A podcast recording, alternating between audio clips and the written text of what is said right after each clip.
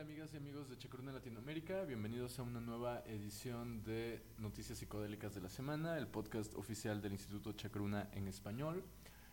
Soy Ibrahim Gabriel, asociado editorial y de comunicaciones de Chacruna Latinoamérica en México, y les damos la bienvenida a esta nueva edición. El día de hoy estaremos hablando sobre la influencia histórica de las mujeres en el set y setting,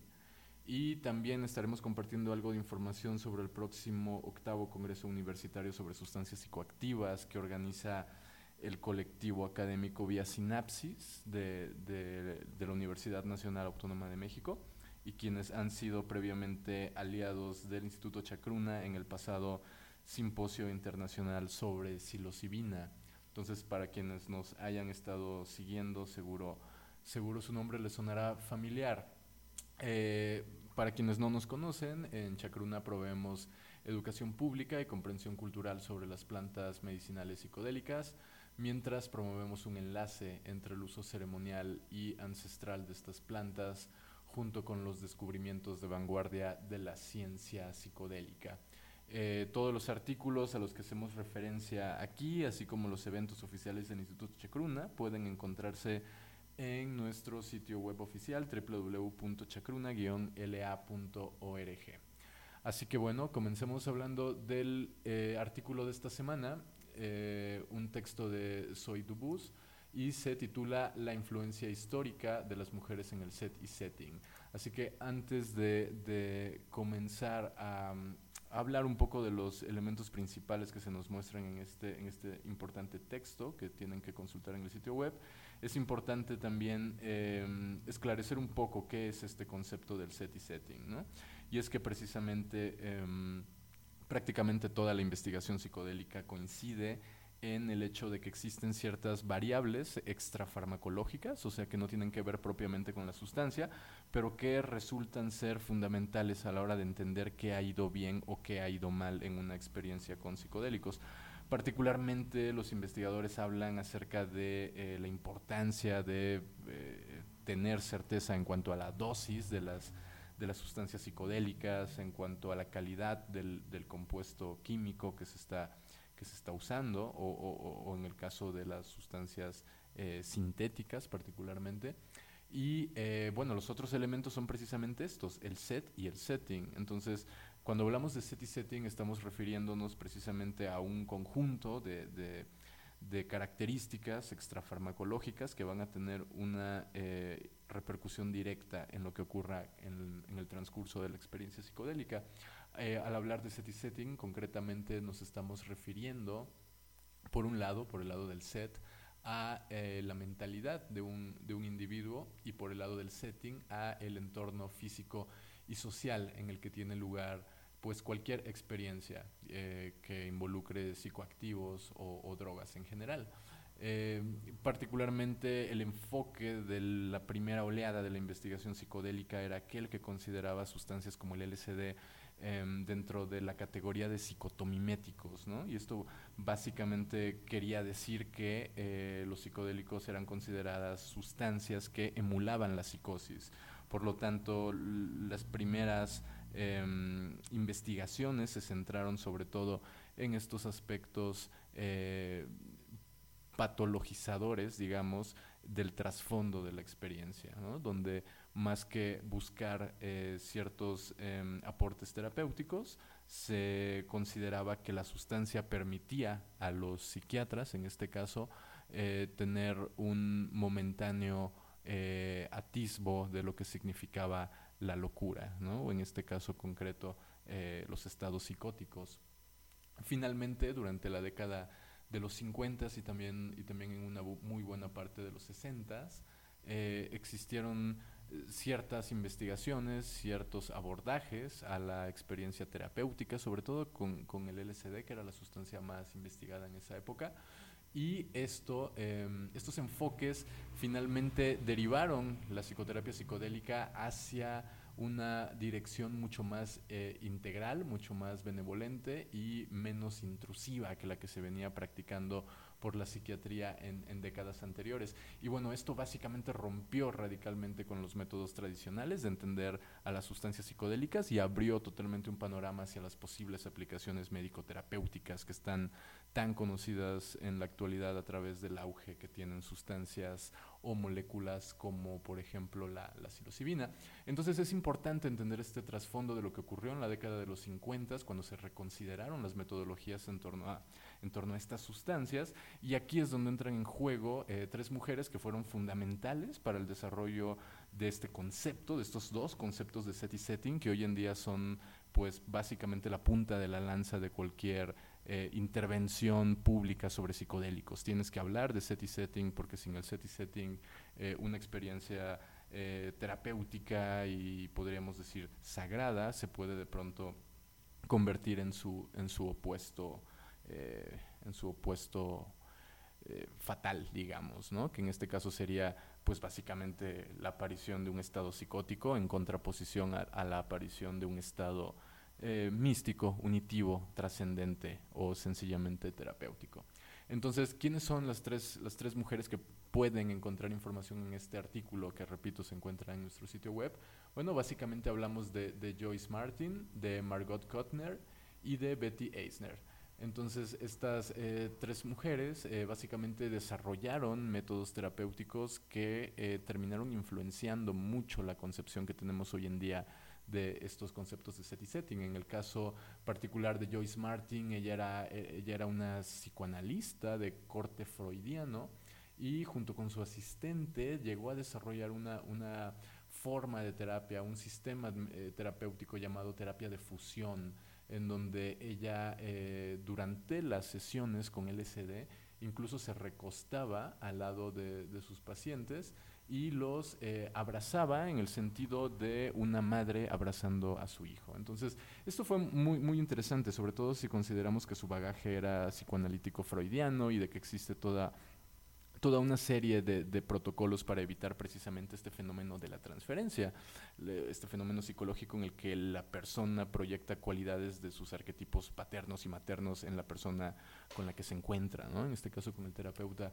Así que estos aportes que realizaron estas tres mujeres son en cierta forma contraintuitivos, porque se atrevieron a romper una tendencia que existía muy marcada dentro de los protocolos terapéuticos y psiquiátricos de la época. En el caso de Joyce fue básicamente esta terapia de fusión en donde el contacto corporal no solo estaba permitido, sino que era parte esencial de la práctica terapéutica. En el caso de Margot Cutner, ella fue de hecho una pionera en terapia corporal y se formó como psicoanalista junguiana. Una de las técnicas que desarrolló era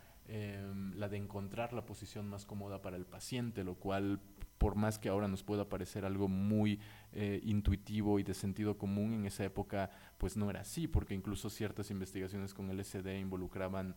tener a la persona sujeta, ¿sabes?, a la silla y todas estas cuestiones que podrían no ser las mejores para propiciar una correcta experiencia con cualquier sustancia psicodélica. Bueno, finalmente Cutner se integra a un afamado equipo de investigación, el de Ronald Sandison, donde justamente contaban con un departamento especial en un hospital donde se fomentaba la investigación con LSD. Y ella y su trabajo, Margot Cutner y su investigación, prestó una especial atención al cuerpo y a las manifestaciones de la necesidad de contacto que expresaban los individuos bajo la influencia del LSD. Y muy en la línea de lo que se nos mostró en la historia de Joyce Martin, ella también llega a la conclusión de la importancia de cierto contacto físico, también un poco refiriéndose hacia este lado de los arquetipos maternos, ¿no? Ella misma estaba consciente de que muchas veces el paciente tendría que tocar al analista o a la persona que estuviera en ese lugar, y sobre todo prestó atención al comportamiento que bajo esta idea los terapeutas o los guías o los acompañantes deberían de tener para que el paciente pudiera confiar plenamente en estas personas. Y estaba particularmente atenta a cuestiones de lenguaje corporal, a expresiones faciales, puesto que todo este conjunto de proyección que se genera hacia el paciente tendría que estar destinado a expresar amor y a expresar pues un estado empático, sin ausencia de juicio, para que eso precisamente generara un cierto bonding, digamos, entre el paciente y el terapeuta, y de esa manera la sustancia diera lo mejor de sí. Finalmente tenemos también a Betty Eisner, y ella se convirtió en el primer conejillo de Indias en los años 50 de Sidney Cohen. Para quienes no conocen quién es Sidney Cohen, él básicamente fue la persona que le dio LSD a Aldous Huxley cuando se encontraba en su lecho de muerte, el famoso escritor inglés, y también fue la persona que de hecho introdujo a Bill Wilson al LSD. Bill Wilson es el creador del sistema de Alcohólicos Anónimos, y recordemos que la idea original de este proyecto que tenía Bill Wilson era que el paso final en el proceso de la dependencia al alcohol, el paso final de recuperación, tendría que haber estado acompañado con LSD. Entonces, bueno, Sidney Cohen fue sin duda un personaje muy importante, y él introduce al mundo de la psicoterapia psicodélica a Betty Eisner. Ella tiene de hecho una muy mala experiencia con LSD, y a partir de eso decide que sus experiencias posteriores se lleven a cabo con dosis mucho menores. Particularmente ella hablaba de dosis de 25 microgramos, lo cual es muy interesante porque incluso podría ser visto en retrospectiva como una especie de antecedente histórico de las microdosis de LSD que se encuentran tan en boga en la actualidad.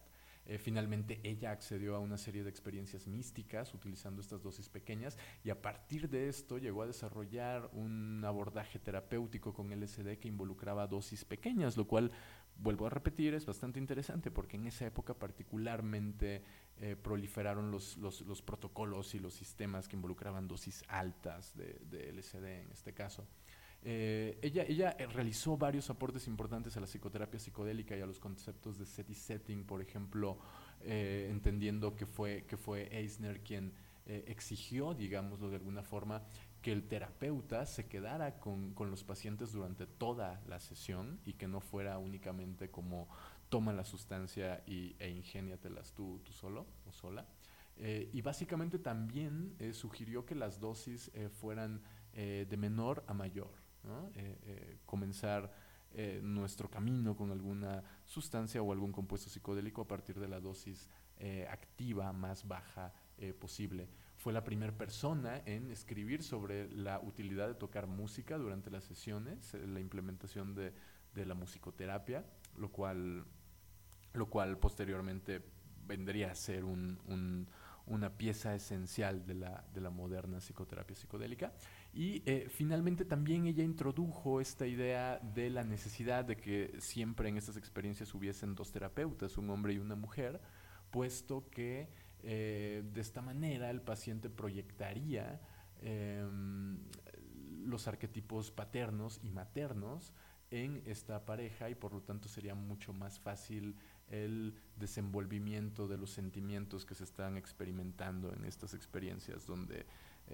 pues la conciencia se ve radicalmente reconfigurada. Finalmente, uno de sus últimos aportes, por ahí de 1997, fue el hecho de agregar un tercer concepto a esta dupla de set y setting y convertirla en una triada que fuese set, setting y matrix. Cuando Eisner habla de matrix, se está refiriendo no a la película que saldría 2 años después, sino esencialmente a el sistema sociocultural, el sistema simbólico al cual la persona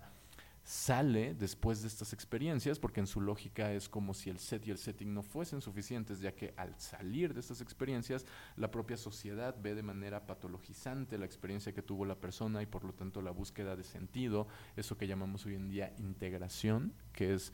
igual o incluso más importante que la propia experiencia,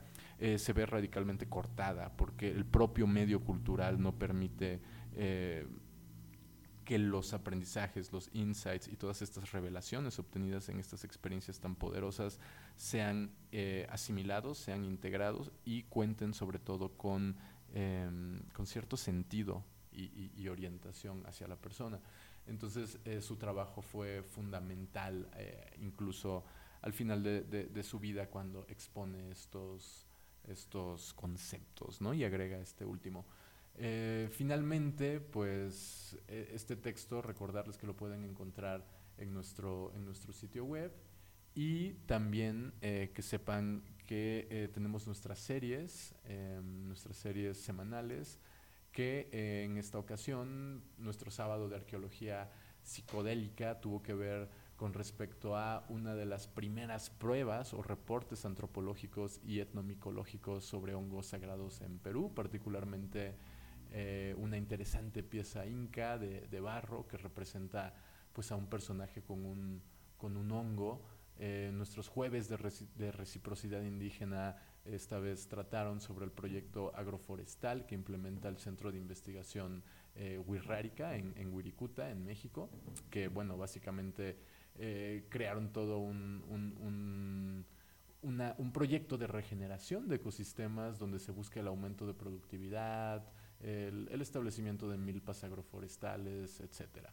Y finalmente, también nuestro viernes de plantas sagradas versó esta semana sobre el beleño, y bueno, la doctora Ania Armakova, quien cura esta serie, pues estará compartiéndonos más información importante sobre, pues, plantas fundamentales en la historia de la farmacología europea en este caso. Y bueno, recordarles que este 10, 11 y 12 de noviembre se llevará a cabo el 8º Congreso Universitario sobre Sustancias Psicoactivas, que organiza Vía Sinapsis, y podrán, por supuesto, seguirlo de manera gratuita todas las personas interesadas en América Latina y en Hispanoamérica en general, para conocer más sobre estos temas. Será un interesante punto de encuentro entre investigadores, terapeutas, activistas y demás personas que de una u otra manera trabajan el tema de las plantas sagradas, de las sustancias psicodélicas, de los psicoactivos en general. Así que, bueno, estaremos compartiendo el link del colectivo Vía Sinapsis también en las redes sociales de Chacruna Latinoamérica. Esto ha sido todo por esta semana. Les agradecemos mucho su compañía y hasta la próxima. Gracias.